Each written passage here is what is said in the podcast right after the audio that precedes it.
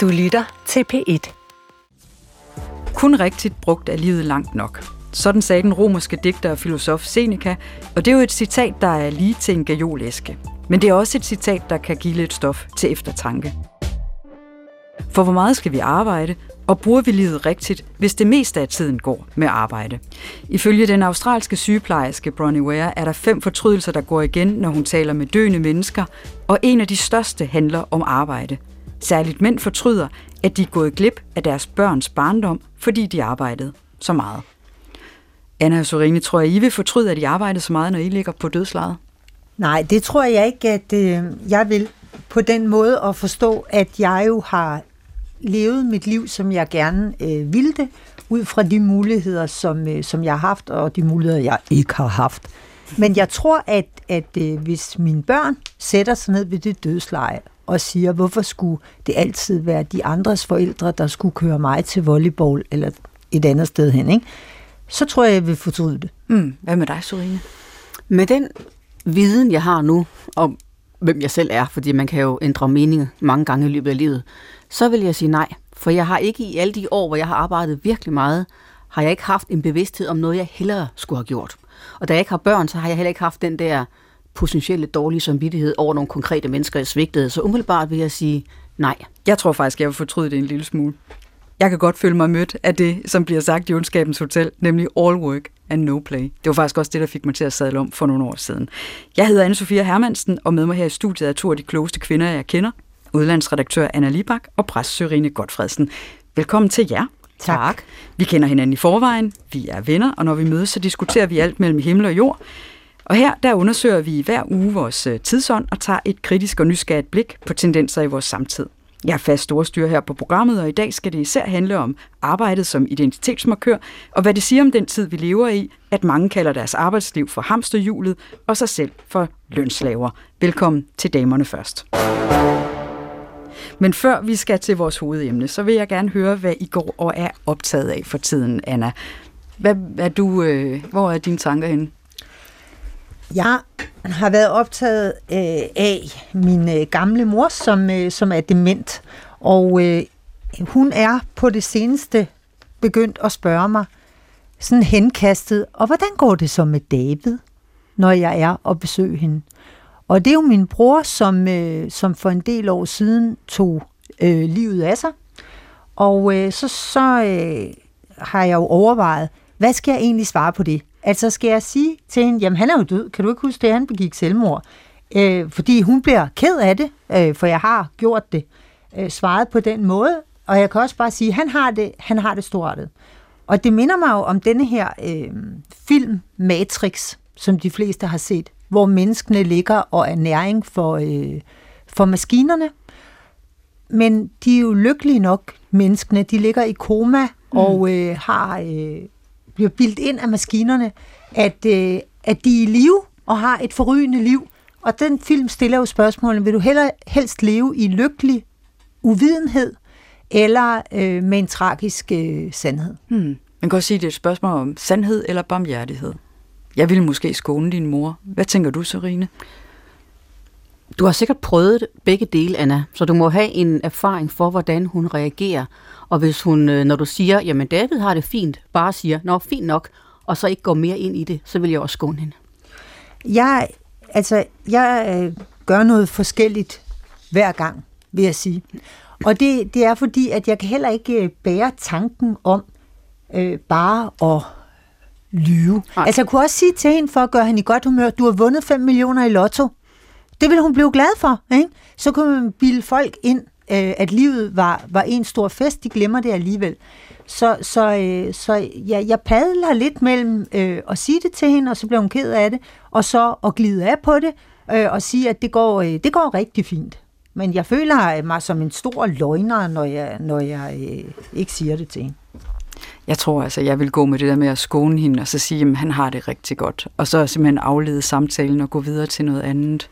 Jeg forstår det godt, men der er jo også noget, der provokerer en, når man lyver. Mm. Og det er selvom man, man ved med sin fornuft, der er ingen, der tager skade af det, så er det stadig smertefuldt at lyve. Mm.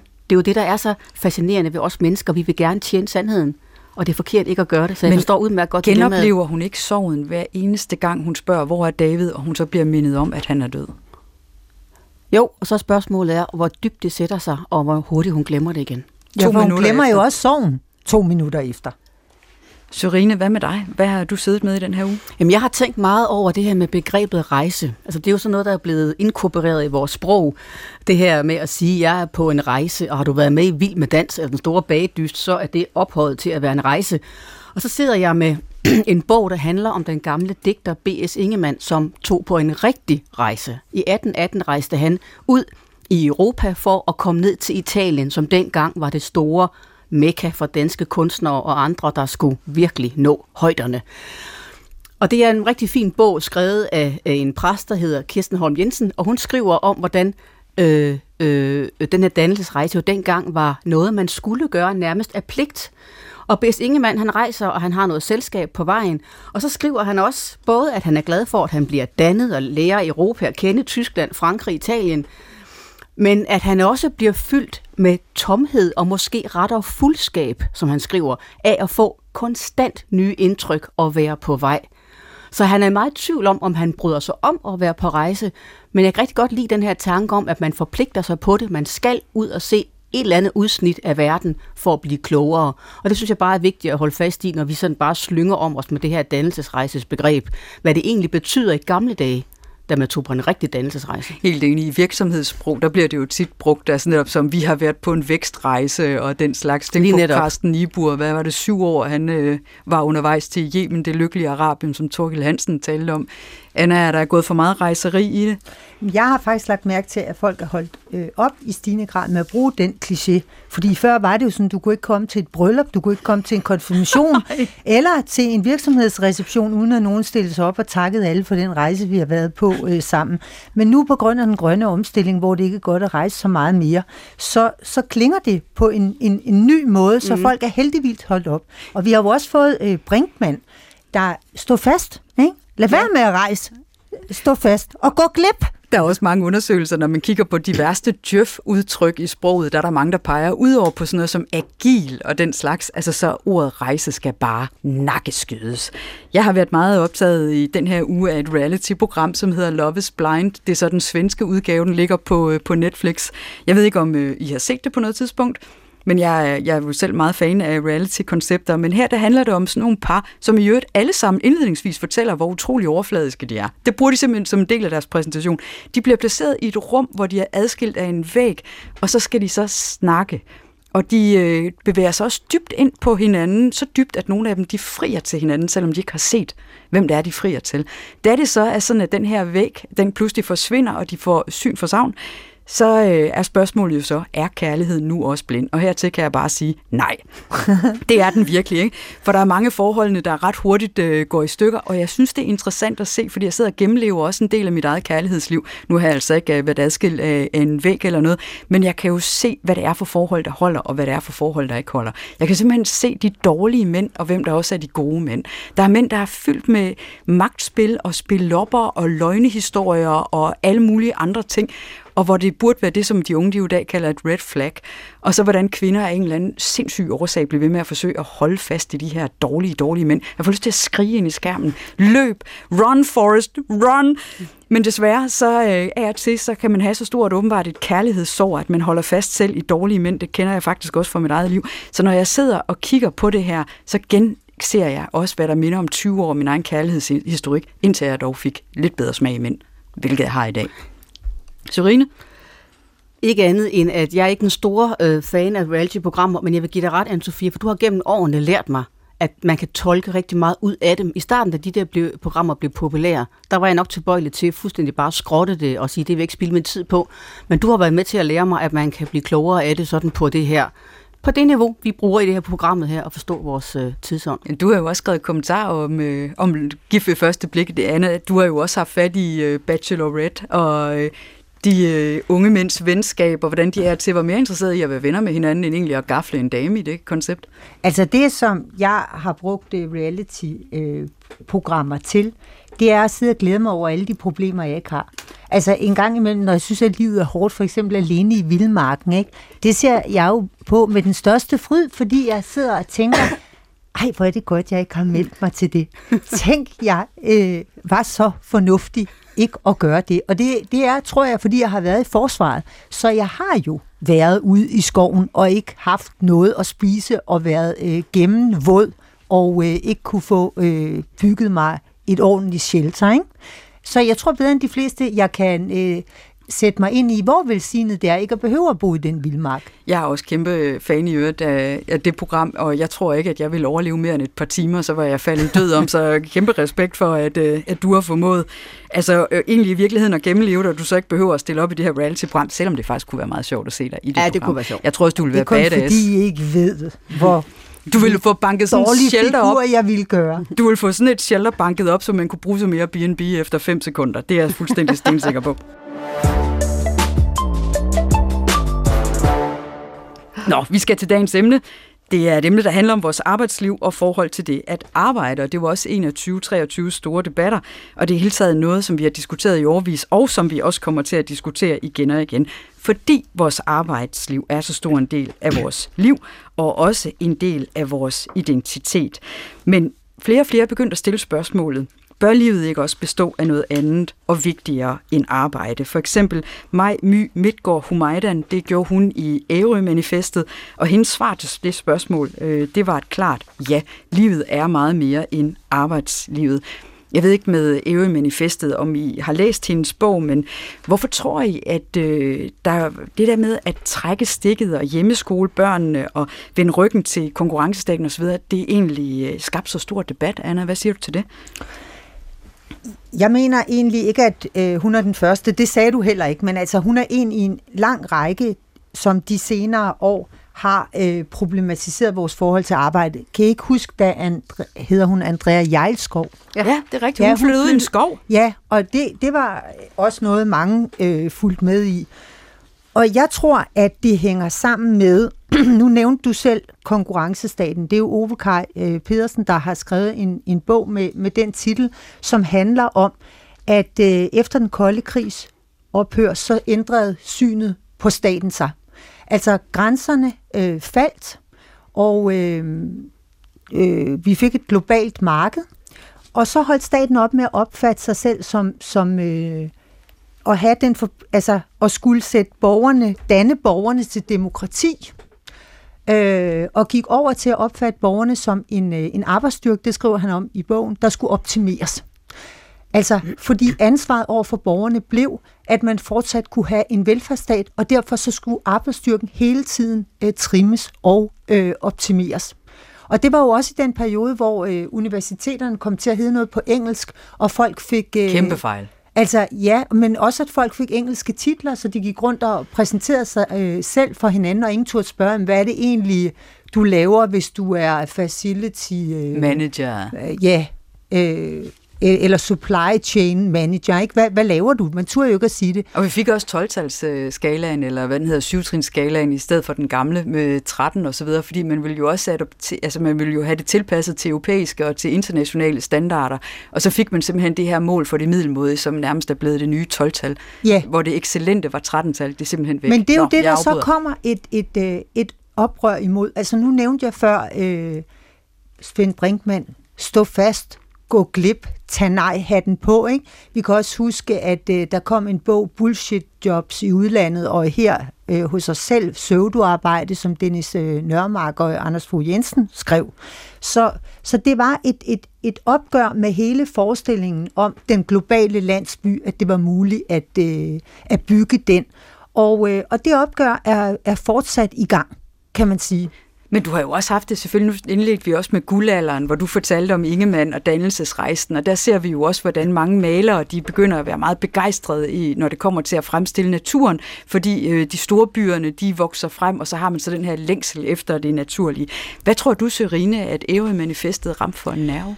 Jeg tror lige nok, det er det, du øh, kredser om nu, at der er en længsel efter at blive for, genforenet med naturen. Altså flytte sig selv fra en storbyvirkelighed og en ret syntetisk teknisk virkelighed, som jo er vokset frem i vores, øh, i vores samfund, og så blive, ja, så blive genindsat i det, som man har en forestilling om, at tættere på ens inderste hjerte. Og vi husker jo Henrik Pontoppidans vidunderlige roman, Det forjættede land, der handler om Emanuel Hansted, præsten, der flygter fra København ud på landet, fordi han faktisk har en forestilling om, at han derude vil blive fuldstændig forenet med Gud, forenet med sandhed og finde absolut harmoni og ro i sin sjæl. Og han har en han sidder på et tidspunkt og fortæller en, en bekendt derude om, at han opfatter os som stakkels menneskekarikaturer, der er afledt i de store byers feber. Og det er altså omkring øh, 1900-tallet, at den her bog, øh, roman er fra. Så tanken om, at vi dybest set tager skade på vores sjæl og læme, han har sagt, af at leve i storbyen. Det er en gammel tanke, og det er den, tror jeg, der også kommer til udtryk i, i, den, i, den, i vores tids længsel efter at komme ud af det Men her Men du har den jo også i Lykke, Per, altså hvor øh, Per Sedinius han tager ind til København, og da han så vender tilbage, så er det så også til heden øh, for os at blive genforenet med Gud, væk fra den der grimme modernitet. Ja. Og måske ekkoer noget i Inger Støjbergs øh, oprør mod salongerne også øh, i det her, hvor det provincielle altså, har altid været mere autentisk, ligesom skoven er et mere autentisk rum selvfølgelig, end, end byen, ja. hvor moderniteten er en lille Jeg tror, du, du skal passe på med at, at sammenligne det provincielle med natur. For Pontoppidan hylder ikke det provincielle. Han hylder, eller han lader øh, sin præst i det forjættede land hylde den frie, uspolerede natur, der er ren skaberværk. Men, men, men, men der, hvor jeg, jeg vil, vil sige, at øh, jeg ikke er helt enig i den analyse, det er, jamen selvfølgelig har der altid været en, en forestilling øh, om den ædle øh, vilde, havde han sagt, siden Rousseau, ikke? Øh, og at, at, øh, at, at civilisationen er, øh, er et onde. Men det vi sidder og diskuterer, det er, hvorfor lige nu, hvorfor lige i disse år, øh, er det, at det op, øh, oprør sker. Fordi undersøgelser viser, at en andelen af danskere, der øh, lever for at arbejde, den er simpelthen faldende, kraftigt faldende. Øh, der er mange flere, siger de, der arbejder for at leve, når man spørger dem, hvad kommer i første række. Og det tror jeg altså skal anskues som et, et opgør mod, at, at vi har været gennem de her årtier efter den, øh, den kolde krigs øh, ophør, hvor alle fik sig en karriere. Altså hvor det, kan I ikke huske det? Mm. En hver ligegyldig på hvilket niveau, Som hvor havde et arbejde, uddans, havde en karriere. Havde en, en karriere, og Morten Albæk skrev bøger om, at man skulle lære at elske sit arbejde, og ledelsen i virksomheden var så frække, at de hængte, hængte altså virksomhedens værdier op på, øh, på væggen og sagde til, øh, til medarbejderne, dem skal I internalisere. Det var ikke nok, de bare lavede deres arbejde. Nej, de skulle simpelthen omfavne arbejdet. Øh, så, så jeg tror, at, at det er det, Øh, men kan med det, et opgør med det, vi ser nu. Kan men, det være en form for coronavækkelse? Fordi jeg bemærker også, at det her det er jo ikke kun en dansk tendens, det er en international tendens. Vi har jo også begreber som quiet quitting i øjeblikket.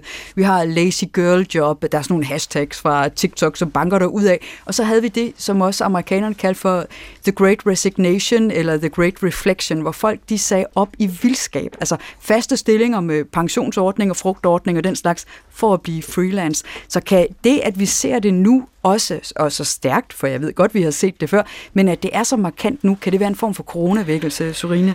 Det kan det muligvis, men jeg, kø, øh, jeg er meget enig med Annas grundanalyse i, at det er en reaktion mod hele den der effektiviseringstanke, som vi er børn af. Og når det sker lige nu, så tror jeg, Anna har ret. Det er i høj grad derfor. Og når jeg kobler naturen på, så er det fordi, at når mennesket kommer ind i den reaktion, så kommer længst den efter naturen samtidig. Fordi den ligger så dybt i os og er, som vi var inde på før, nærmest tidløs. Så tror jeg, at coronatiden, som var kort, det skal vi altså huske, så korte faser sætter sig sjældent virkelig dybe spor. Jamen, det har du gjort med MeToo. Det tror jeg simpelthen ikke, vi havde fået, hvis ikke vi havde fået corona. Det her med, at alting bliver suspenderet, og du sidder i din joggingbukser med knæ i, og der er vindhekse, som ruller hen over kongens nyt over den slags. Tingene virkede meget op i luften, og der kan der sagtens ske øh, nybrud.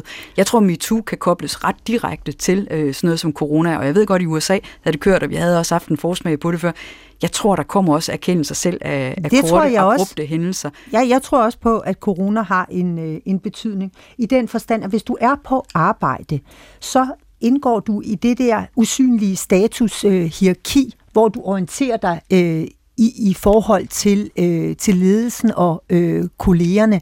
Når, når, når du ligesom træder ud af det rum og er hjemme hos dig selv, så øh, bliver det meget mere nærværende for dig at stille spørgsmålet, er det, jeg foretager mig egentlig den måde, jeg ønsker at mm. bruge mit, mit liv på?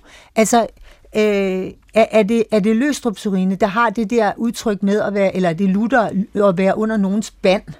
Det må være Luther. Nå, det er Luther, ja. ja.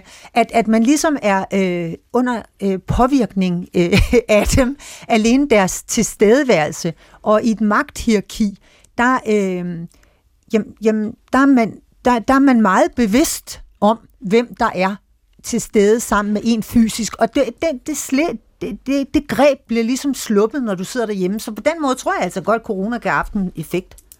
Hvad tror I, øh, hvis vi kommer ind på det her med, at det virker som om, at arbejde i øjeblikket er i gang med ja, en eller anden form for øh, kønsskifteoperation, hvad jeg lige vil sige, at vi ifølge flere undersøgelser ikke længere tillægger arbejdet den samme betydning. Altså det har jo tidligere været enormt definerende for vores identitet. Jeg er sikker på, at I ikke har været til det eneste selskab, uden der er nogen, der ja, sidemand har spurgt jer, når hvad arbejder du så med? Hvad tror jeg er årsagen til, at, øh, at der sker et skred eller en forandring i den betydning, vi tillægger arbejdet?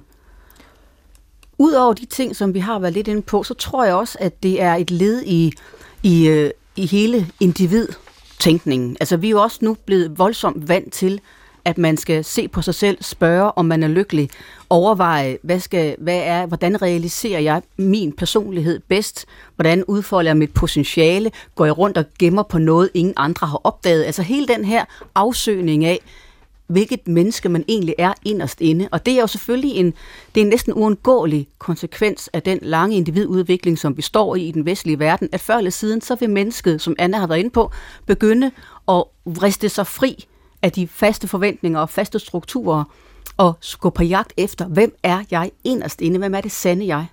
Men, men øh, det tror jeg, øh, altså det tror jeg bare altid, at mennesker gør. Altså mennesker forsøger altid at øh, shine, her nær sagt, i andres øh, øjne. De henter bare anerkendelsen forskellige steder fra.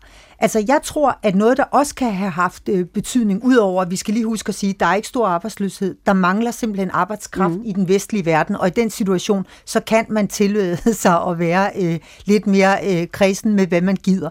Men jeg tror også, at det, de sociale øh, mediers øh, fremkomst har haft en altså en betydning. Og det er interessant. Hvordan det? I, jamen, fordi at hvordan får man anerkendelse? Altså, hvordan bliver man set øh, af andre og reageret på?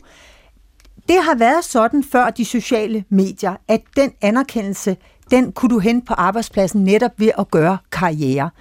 Men, men det der med at flashe øh, sin karriere på de sociale medier, det er sværere end Øh, altså for eksempel, hvis du bliver udnævnt til et eller andet, så er der grænser for, hvor tit du kan blive udnævnt til et eller andet. Mens at hvis du ligesom går i gang med at træne dig selv op til en maraton, og så lægger dine delresultater ud, så kan du få umiddelbart anerkendelse, og det er noget, andre kan genkende sig selv i, for de kan også begynde at øh, træne sig op til en, øh, altså en maraton, mens de ikke kan træne sig op til en øh, supply chain øh, manager. De ved ikke, hvad det er, de ved ikke, om de gider. Jeg skal ingen, der er hvad fanden det er. Så, så jeg kan bare se, når jeg ser, hvor meget tid folk investerer i de sociale medier, hvordan de er de hele tiden for at få det der dopaminpåvirkning, ikke? Så, tro, så tror jeg simpelthen, at, at øh, noget af, af, af behovet for anerkendelse, det, det bliver stillet på de sociale medier. Så, men, men det er også lidt det, altså det er jo lidt i tråd med det, jeg prøvede at sige før med, at individet er så optaget af, hvordan man føler ja. sig, og hvordan man fremstår. Og vi skal huske, og nu skal jeg nok lade være at komme et langt øh, luthersk foredrag, men vi skal bare huske, at der er en, vi er jo gået fra at have en forestilling om, at mennesket kan blive anerkendt ved at gøre sin pligt, som Luther kalder det, øh, stå i kald og stand og arbejde for sit medmenneske. For Luther er en del af næste kærligheden, at man passer sit arbejde så godt man kan.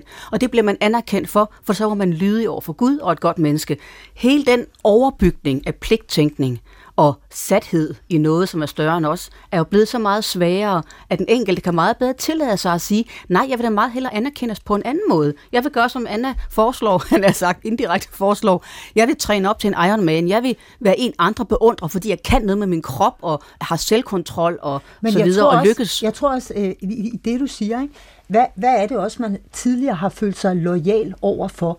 Altså dengang virksomheder var danske virksomheder, og man ligesom følte, at man, man arbejdede for en, en, en virksomhed, som øh, skal, gjorde Danmark rigere. Det var her, den betalte skat. En, en del af den globalisering, der var der før, den var jo, at virksomheder opkøber hinanden på kryds og på tværs og skifter ledelser hele tiden. Så hvem er det egentlig, du er lojal øh, overfor? Mm. Så, så, øh, Men kan der også være en generationskløft her? Altså nu beskrev du før, Sorin, det her med forskydningerne i pligten. Altså, men at øh, i stedet for at, for eksempel som unge, og det her det er måske en fordom, nu tester den bare lige på jer, som måske i stedet går ind til en virksomhed med et spørgsmål, der handler om, at virksomheden skal give mening til deres liv der er der jo flere også fra en ældre generation, som er tilgået vores arbejdsliv med, at vi skulle bruge arbejdet til at betale vores regninger. Altså, jeg, jeg synes, der er stor forskel på, at om det egentlig er en oplevelse af, at virks- man arbejder for en virksomhed, eller øh, virksomheden arbejder for en, simpelthen groft sagt. Og der kan jeg af til have den der oplevelse af med en yngre generation, at det er det sidste, at der er en oplevelse af, at virksomheden faktisk arbejder mere for dem, end de arbejder for virksomheden. Hvad tænker I om den teori? Er det for meget sort syn? Er det boomeragtigt? Øh, det er nok lidt boomeragtigt, men det er jo, det er jo sådan i naturens orden, øh, sådan vi taler. Og jeg, jeg, jeg, jeg tror, du har ret i, at der er en, i det enkelte individ, er der en større forestilling om, at man, at man jo selv skal være den, der får det meste ud af det her. Jamen, hvis du man ser skal på... være en vinder på sit eget arbejde, så den, der hvor man er ansat, skal man også øh, Ja, man skal personligt have udbytte af at være der. Hvis du ser på sådan noget som kandidatanalysen, der har jeg jagtet, hvordan at der har man jo sådan nogle forskellige parametre, som skal være opfyldt fra generation til generation, hvor en yngre generation ikke nok med, at de jo gerne vil have en super høj løn, og de vil også gerne have en fed titel, altså gerne engelsk klingende, ikke? men de vil også have mening. Hele det der purpose-tænkning, det har vi jo ikke set i min generation, det mener jeg i hvert fald ikke, at jeg selv registrerede. Da jeg tjekkede ind på arbejdsmarkedet, der sad jeg jo ikke og havde en oplevelse af, at mit, mit første sådan rigtige job, øh, at der skulle øh, arbejdet give mig eksistentiel mening. Nej, men jeg, altså, først men jeg vil, jeg vil vil have løn, sige, og jeg vil gerne have en fed til. Ja, altså først vil jeg gerne afspore debatten ved at øh, sige, det kan jeg ikke lade være med, når Sorine siger, at det er i orden øh, at tale boomeragtigt, for vi er boomer. Nej, vi er ikke. Vi er generation X. Så gamle er vi ikke. Men så vil jeg så sige, Anne-Sophia, at det du siger bekræftes jo netop af stribevis af undersøgelser, at generation Z, de øh, stiller krav også om... Øh, mening? Ja, mening, men også om, at virksomheden skal, skal øh, brande sig... Øh, på værdier? Ja, på, på værdier, øh, og, og det ene og det andet. Og det kan de jo også øh, tillade sig, kan man sige, så længe der er den øh, mangel på arbejdskraft. Men øh, tror I, at øh, Maj My Humaydan har mere fat i en yngre generation end en ældre generation? Fordi når jeg taler bredt med folk, så er det unge såvel som ældre, der kan identificere sig med noget af det, hun skriver. De ældre, der handler det lidt om, at den er træt af at leve med fortrydelse. Altså apropos øh, Bronnie Ware og øh, jagttagelserne om at fortryde, at man har arbejdet for meget.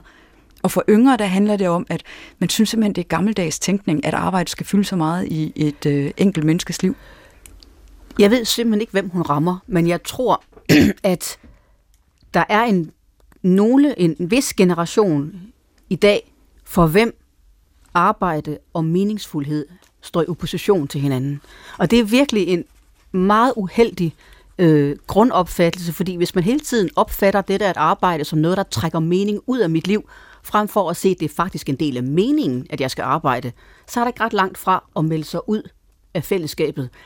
Og der er jo sådan en, myter er jo gode at have, fordi at de fortæller noget sandt om mennesket, og syndefaldsmyten, hvor Adam og Eva smides ud af paradiset, ender jo med, at de bliver pålagt arbejde. Manden bliver pålagt, at han skal tjene sit, øh, til sit liv gennem hårdt arbejde. Kvinden bliver pålagt, hun skal føde, føde sine børn, børn med smerte. smerte. Det er knap så sjovt, eller ikke, ikke noget af det er sjovt. Men pointen er, at mennesket får at vide, du, skal ikke, du kan ikke frit forme dig selv. Der er nogle ting, der afgrænser din tilværelse. Der er noget, der hedder ubehag og opgave og modgang osv. Så, så mennesket bliver sat i en slags knoklende, arbejdende situation.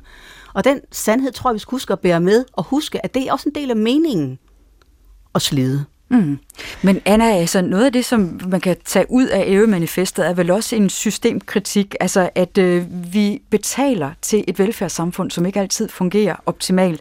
Og vi kender jo alle eksemplerne med lange ventelister og nedslidte skoler, og vi ved, at desværre, jeg tror det er hver femte, der går ud af folkeskolen uden at kunne læse, og skrive og regne tilstrækkeligt, og de, bedste, de ældre, de får i bedste fald et enkelt bad om ugen. Så er der ikke også noget om snakken? Altså for mig, My øh, Midtgaard Humaydan, går der mange navn, altså at, øh, at der er også noget, som på en eller anden måde ikke fungerer, og som giver mistillid til selve systemet, og jo. udhuler også det at arbejde og betale skat til noget, som man faktisk ikke synes Jo, men jeg tror også, det er selve øh, arbejds... Øh som gør, at, øh, at de unge ikke synes, at de bare skal være øh, taknemmelige for at, øh, at få et job. Altså sagen er jo den, at også i øh, vores generation var der forskel på jobs.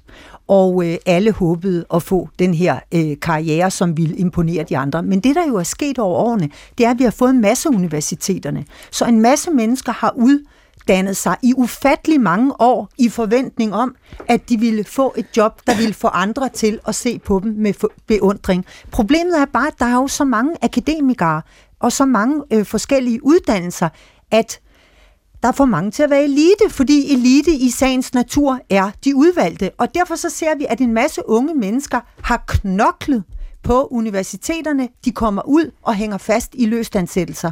Altså, og, og er, er skuffede.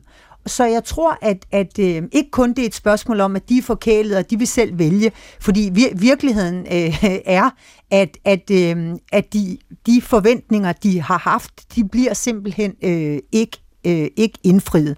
Men altså, jeg vil sige med, med øh, hensyn til Ærø, manifestet, at det er, hvis det er, fordi hun er skuffet over, at velfærdsstaten ikke fungerer øh, over hens, efter hensigten, så skal det jo altså fedt hjælp, at hun så melder sig ud og flytter til Ærø, ikke? Jo, fordi hun vil jo gerne smide sine børn i en folkeskole, ikke? Og hun vil jo også gerne have hjælp på hospitalerne, hvis øh, der er nogen, der brækker et ben. Altså, og det, det, det, det, jeg synes, blev sådan det lidt underlige ved, ved debatten, og hvor Kåre Dybvad, han kom jo så øh, efterfølgende også med Arbejdets Land, hvor han forsøgte også at præcisere, hvis det er sådan, at man bare bailer ud, så har vi et kollektivt problem. At der er vi altså øh, meget flettet ind i hinanden, og der kommer et ord som pligt også ind.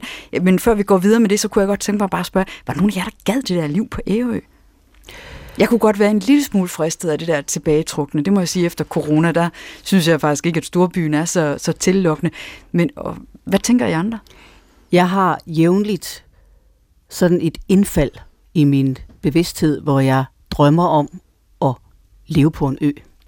Og være fri fra rigtig mange af de ting, man indgår i, og så øh, håbe, at tankerne vil melde sig, at jeg kunne skrive nogle meget, meget tykke bøger og leve på en anden måde. Men det var aldrig ret lang tid. Både fordi jeg selvfølgelig er i tvivl om, hvorvidt jeg kunne gennemføre det, men også fordi, at jeg, og nu skal jeg nok lade være at komme, i, komme der i forskud med pligtsnakken, fordi jeg simpelthen ikke synes, jeg kan tillade mig at melde mig ud. Mm. Jeg vil få dårlig samvittighed over det. Så længe jeg stadig er så ung, som jeg er, synes jeg, det er for tidligt at melde sig ud men tanken kan da ikke lade være at strejfe en en gang imellem. Sådan har jeg det nemlig også. Og det er noget, der er kommet til mig med årene, og særligt inden for de senere mm. år. Det er sådan en eller anden sådan romantisk drøm, der, der hviler altså, i brystet. Hvad med dig, Anna? Har du det har jo fuldstændig. Jeg ved også, hvor det skulle være. Altså, det skulle, hvor skulle det være? Jamen, det var, at jeg ville flytte ud i mit sommerhus ved, øh, ved Vesterhavet. Fordi hver gang jeg er derude og bliver blæst igennem, altså, så føler jeg mig meget i, i, i pagt øh, med naturen. Mm. Og nu er, findes internettet endda også ude 4G-mester, jeg ved ikke hvad. Så nu øh, vil man også i princippet kunne få tilsendt alle de bøger, øh, altså læse bøgerne på, øh, på diverse tjenester, ikke streamingtjenester, så ikke engang det vil man savne. Men altså, jeg kunne godt tænke mig at sige, med hensyn til det, du, du siger med øh, debatten, at var det egentlig ikke lidt mærkeligt, at øh, Kåre Dybvad altså, vagte øh, Han sagde, at det ikke er en skam at øh, aflevere, øh, eller kommer hen til sit barn sent. Hvad, øh, var det en, lidt for smart sagt? Nej, nej, må jeg ikke sige, at, at hele den der debat, der var mellem rød og blå blok, hvor rigtig mange i blå blok opponeret imod, at Socialdemokratiet skulle blande sig i, hvor meget man skulle arbejde. Den kunne umiddelbart være mærkelig, fordi at blå partier jo har stået altså bag utrolig mange arbejdsmarkedsreformer. Øh, det har Socialdemokraterne også, men, øh, men, men det har ligesom været det, altså, øh, som, som har, har været de øh, borgerlige claim to fame, altså at øh, pensionsalderen bliver livstidsindekseret, øh, og øh, kontanthjælpsloftet øh, bliver indført osv.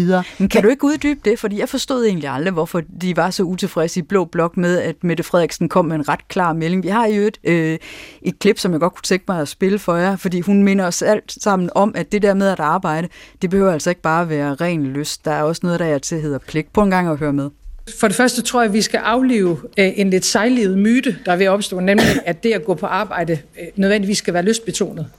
Altså det er, jo, det er jo dejligt, hvis det er det en gang imellem, øh, men, men, men det vigtigste, altså man skal gå på arbejde i Danmark, og, og vi, vi er ikke et samfund, vi er ikke et fællesskab, vi er ikke et kollektiv, hvor nogen kan forbeholde sig retten til at lade være med at bidrage, fordi de hellere vil noget andet. Altså der bliver vi simpelthen nødt til at få genetableret samfundskontrakten. Vi skal alle, alle voksne i Danmark skal stå op om morgenen og bidrage til det her samfund ved at gå på arbejde. Sådan.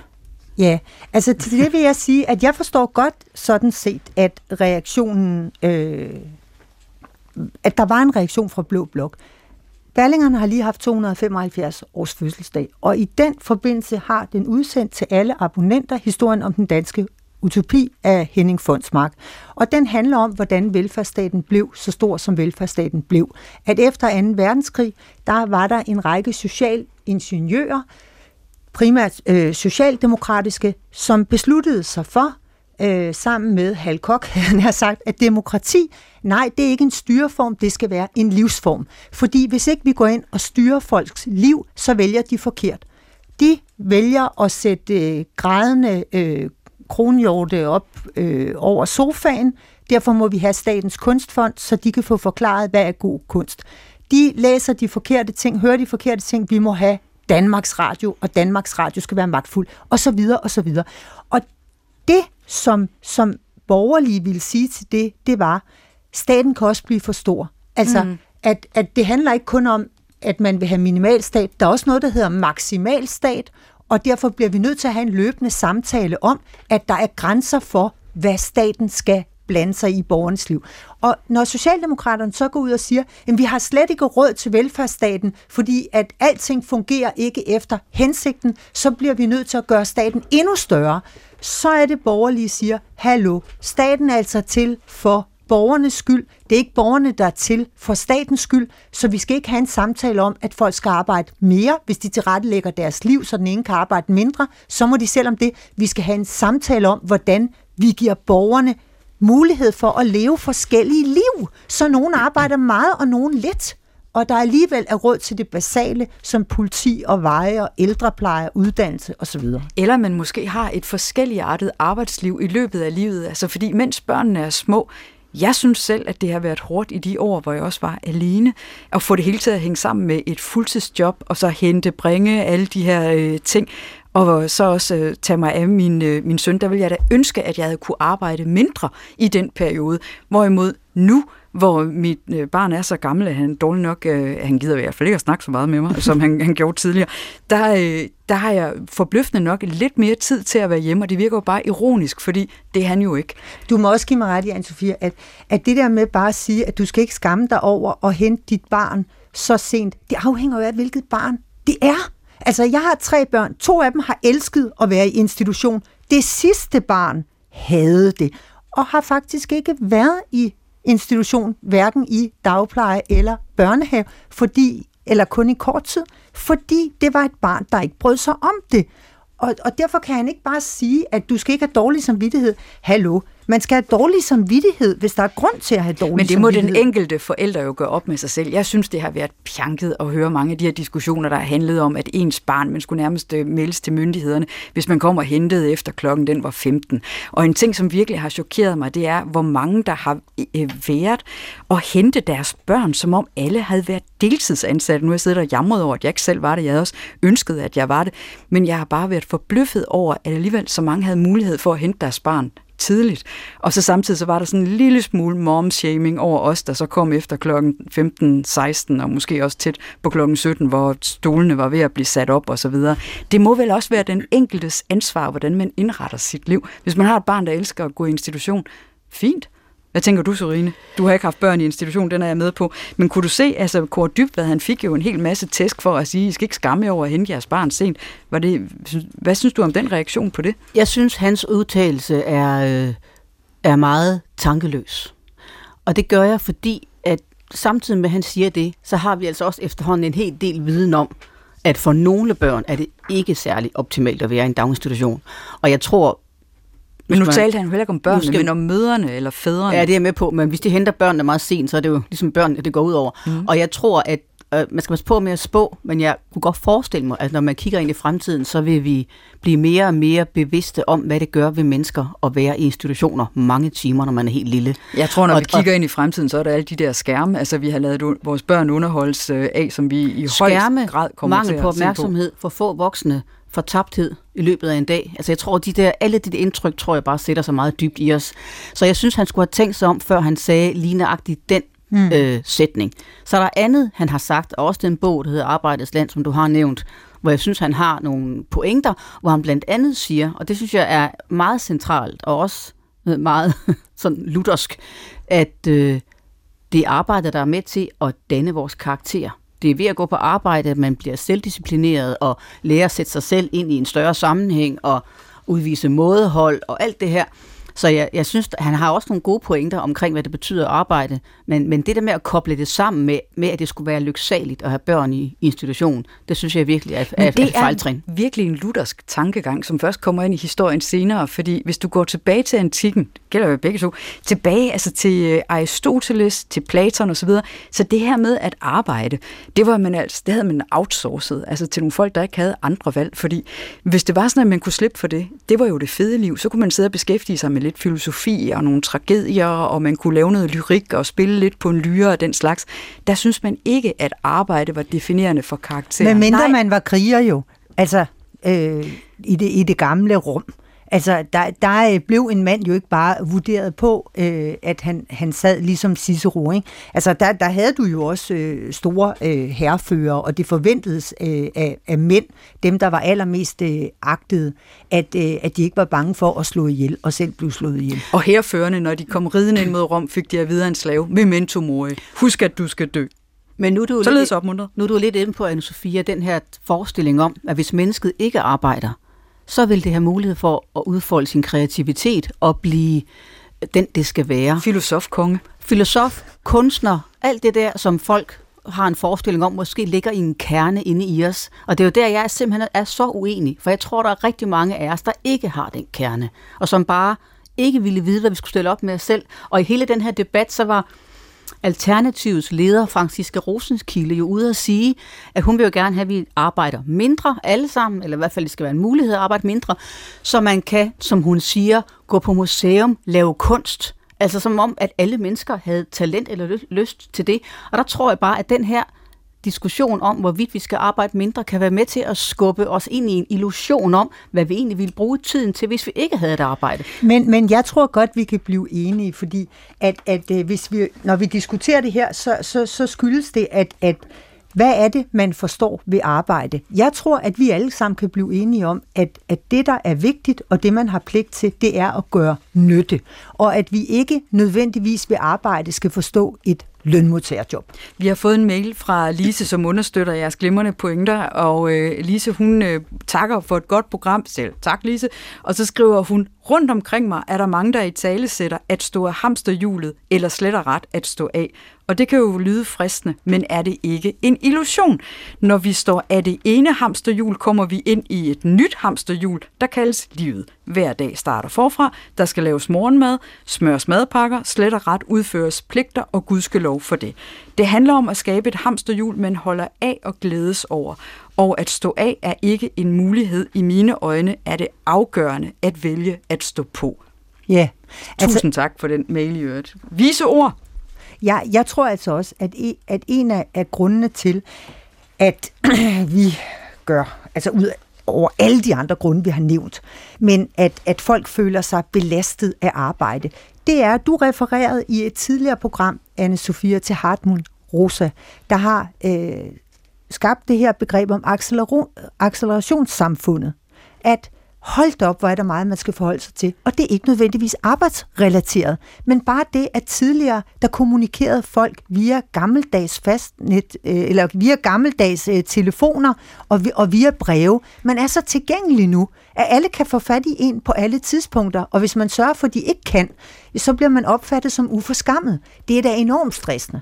I øvrigt Hartmut Rosa, jeg tror, han har haft næsen en lille smule ned i Paul Virilio, fordi han skrev om dromokratiet i 80'erne. Dromos betyder hastighed, nemlig hastighedsvældet, og om, hvordan det gør, at vi holder op med at tænke og begynder at føle, når ting går alt for hurtigt. Han har planket det simpelthen. Nej, det er jeg ikke sikker på. Men jeg tror i hvert fald måske, at øh, der er nok flere, der har haft noget inspiration. Milan Kunder skrev jo også langsomheden om, hvordan man tænker bedre, når man går også, eller er i en drosje, end når man kører i en super smart bil, eller flyver i et fly. Jeg skal lige minde jer om en undersøgelse, undersøgelse, som jeg synes er ret spændende. Politikken lavede en optælling på et tidspunkt, der viste, at ordet hamsterhjul optrådte 125 gange i 2022 øh, mod kun 29 gange i 2012.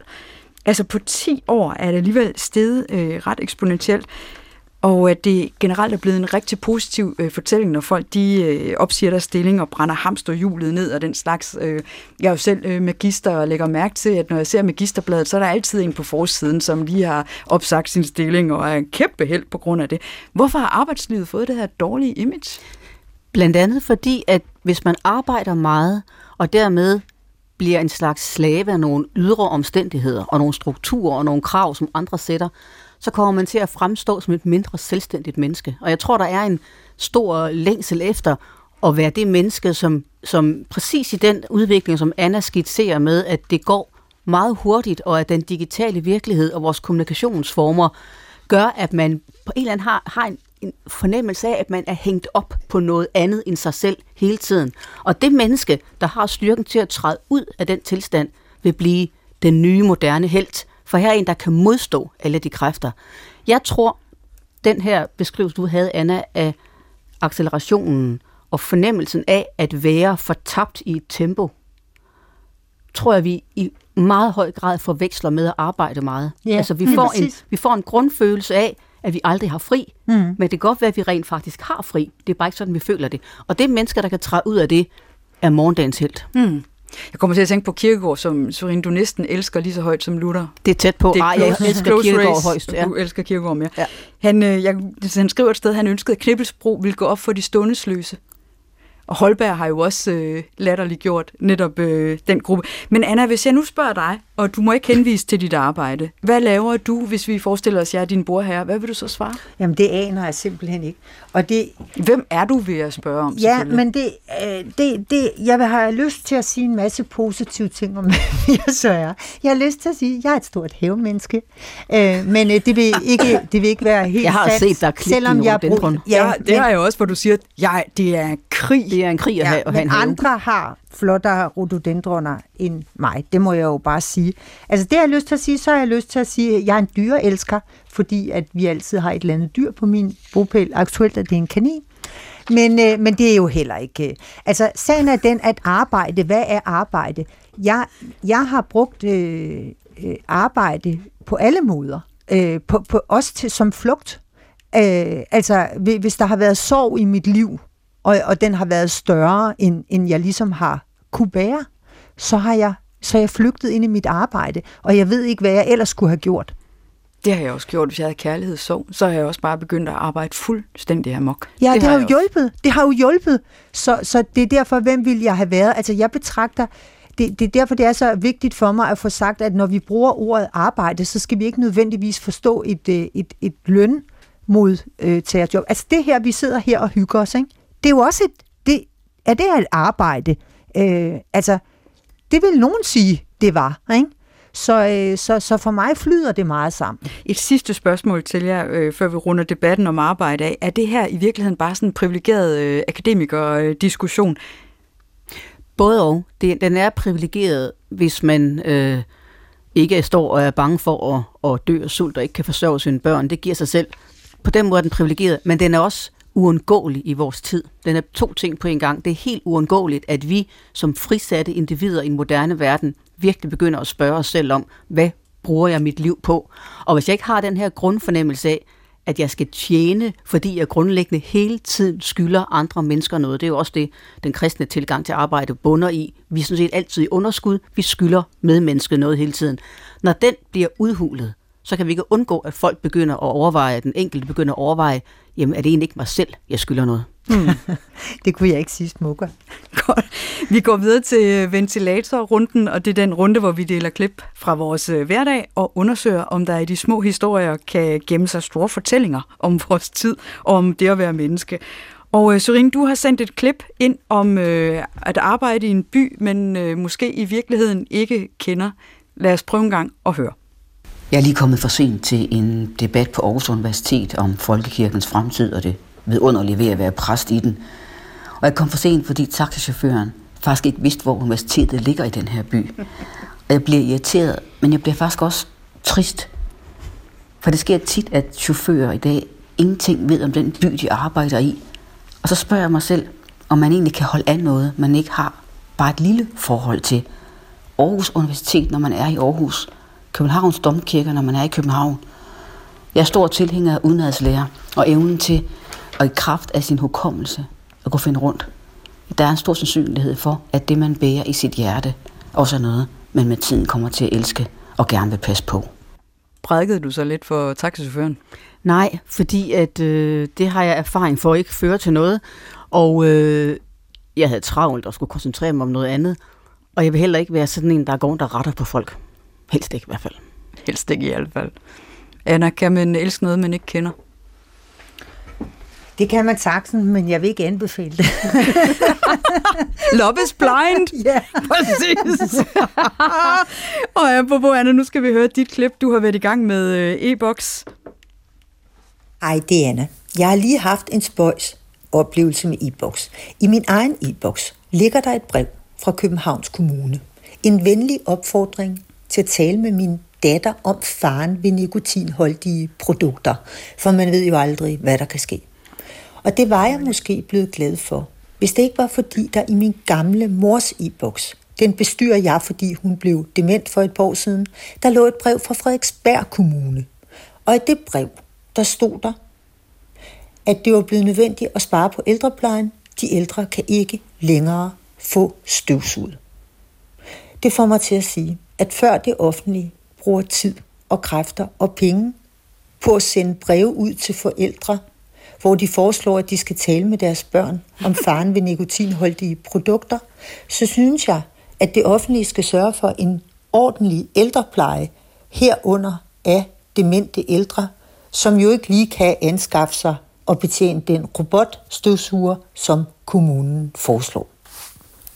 Men det er jo der, der faktisk ligger noget systemkritik, altså ligesom hos øh, mig, My, humajderne, ikke? Altså lad være med at bruge penge på sådan nogle latterlige ting. Altså selvfølgelig er det vigtigt, at børn holder sig fra nikotinprodukter og alle de der ting, men måske er det en mere væsentlig kommunal opgave at sørge for ordentlig ældrepleje. Men det, det er det, og nogle kommuner tilbyder søvnkurser, for, fordi det er synd for borgerne, de sover øh, dårligt. Ikke? Og så er der andre, der øh, tilbyder øh, parterapis kurser, og det er ikke fordi, jeg udelukker, at der kan komme noget godt ud af det.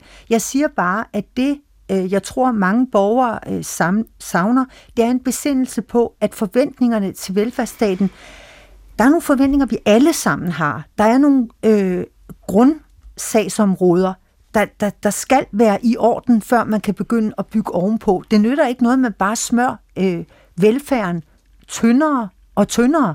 Altså, før der skal ligge, undskyld, jeg siger det, et museum, jeg ved godt, du elsker kultur, mm. øh, Anne-Sophia, men før der skal åbnes flere museer, så, så synes jeg faktisk, det, det, det skal være øh, sådan, at, øh, at gamle mennesker, der ikke kan klare sig selv, dem, dem skal staten hjælpe, fordi sådan er det, jeg ved ikke, om folk er opmærksom på det, men sådan er det simpelthen ikke i dag. Altså, de udliciterer mere og mere af ældreplejen øh, til de, øh, de pårørende, og det, det, det, det forstår jeg godt, det kan være nødvendigt. Jeg kan bare være bange for, ikke på min mors vegne, hun har mig, men jeg tænker bare, hvad med dem, der ikke har mig? Kan vi være sikre på, at der er en søn eller en datter i de andre hjem, hvor der går demente rundt, som får det her brev om, at hallo, nu må øh, nogle andre, øh, eller nu må du selv begynde at støvsuge. Altså, min mor øh, kommer jo ikke ind i, i boks. Det gør det ikke. Men det er jo der, jeg synes, mig, My for mig, den har en ret fed pointe, altså som jo også handler om, at når vi arbejder, det blandt os, altså derigennem, vi betaler skat, og hvad betaler vi skat til? Får vi egentlig det, som vi øh, øh, gerne vil have? Altså får vi den, de gode skoler, får vi de ordentlige veje, får vi de hospitaler, den ældrepleje osv.? Måske er der også en tvivl, der begynder at brede sig, og det tror jeg for alvor er, far, er farligt. Har du en kommentar også, øh, Sorine? Jeg synes, Annas indlæg her er virkelig godt og meget, meget vigtigt, og jeg får lyst til at sige, at hvis jeg havde børn og fik en meddelelse fra det offentlige, du bør tage en samtale med din datter om nikotin og holdige stoffer, så ville jeg blive super fornærmet. Det skal de bare ikke blande sig i. Og derfor synes jeg, apropos store stat, som vi har talt om i dag, det den store stat skal gøre, det er at passe på de gamle. Jeg synes virkelig, det er det var en smuk tale, Anna. Jeg vil spille et øh, meget kort klip fra min hverdag, og også øh, det omhandler noget, som jeg er dybt utilfreds med. Prøv en gang at lytte med. Sayaka Murata det er forfatteren til en roman, der hedder Døgnkioskmennesket, som min søn netop har vist mig. Det er en øh, roman på cirka 150 sider, som de skal læse i gymnasiet. Han går i 3.G, og det her det er første gang, han har en roman med hjem. Et sammenhængende værk, som de skal læse og diskutere i klassen. Ellers har de læst øh, kapitler og uddrag og den slags. Sådan synes jeg altså ikke, det var. Altså, da, da jeg var ung, der sad vi der og tyrede den ene roman efter den anden. Correct. Tror man ikke længere i gymnasiet på, at unge de kan overkomme at læse en hel roman? Jeg er forbløffet. Ja, dannelsestab. Det tror du ret i, men nu, anne Sofia, din søn er sikkert kapabel til at læse en hel roman. Men er det ikke sådan i dag, at rigtig mange gymnasieelever faktisk ikke kan læse en hel roman? Jamen åbenbart er det sådan, at man ikke forventer, at de er i stand til det, og der kan vi også tale om, det er et kollaps fra grundskolen eller folkeskolens side, og måske i virkeligheden også for forældres side, fordi har vi ikke også selv en pligt? Jeg stikker min penge, øh, søn nogle penge for at læse romaner. Det ved jeg godt, det gør du ikke, Anna, det kunne du ikke drømme om. Men altså, de er bare fløjet afsted som krydser missiler, de der mobile pay betalinger. Jamen, jeg vil faktisk ikke øh, udelukke, at jeg kan blive nødt til at betale min yngste for det, fordi hun tilhører i den grad TikTok-generationen. Du siger bare til, hvis du skal have tips. Øh, men øh, jeg vil slutte af øh, med at læse lidt op fra en øh, fanmail, vi har fået fra en 57-årig, temmelig venstreorienteret øh, mand, der skriver her, at han har opdaget vores øh, program, og øh, han skriver også til sidst, kort sagt, jeg elsker jer. Platonisk er lykkelig gift, noterer han så også og at øh, han vil tilvælge vores program fremover. Det er vi jo utrolig glade for, at der er nogen, der gerne vil. Og jeg vil sige til andre lyttere, at hvis der er nogen, der har lyst til at få luftet noget, så send os en mail eller lydoptagelse. Vi tager det gerne med her i studiet og tager en snak om det, det kan være store ting eller små ting, dog ikke kapitalfonde. Man kan skrive til damerne snabelag dr.dk. Tilbage er der bare at sige øh, tak for i dag til dig, Sørine Godfredsen, og til dig, Anna Libak. Jeg glæder mig til at snakke med jer igen. Vi er I tilbage om en uge. Vi lyttes ved. Working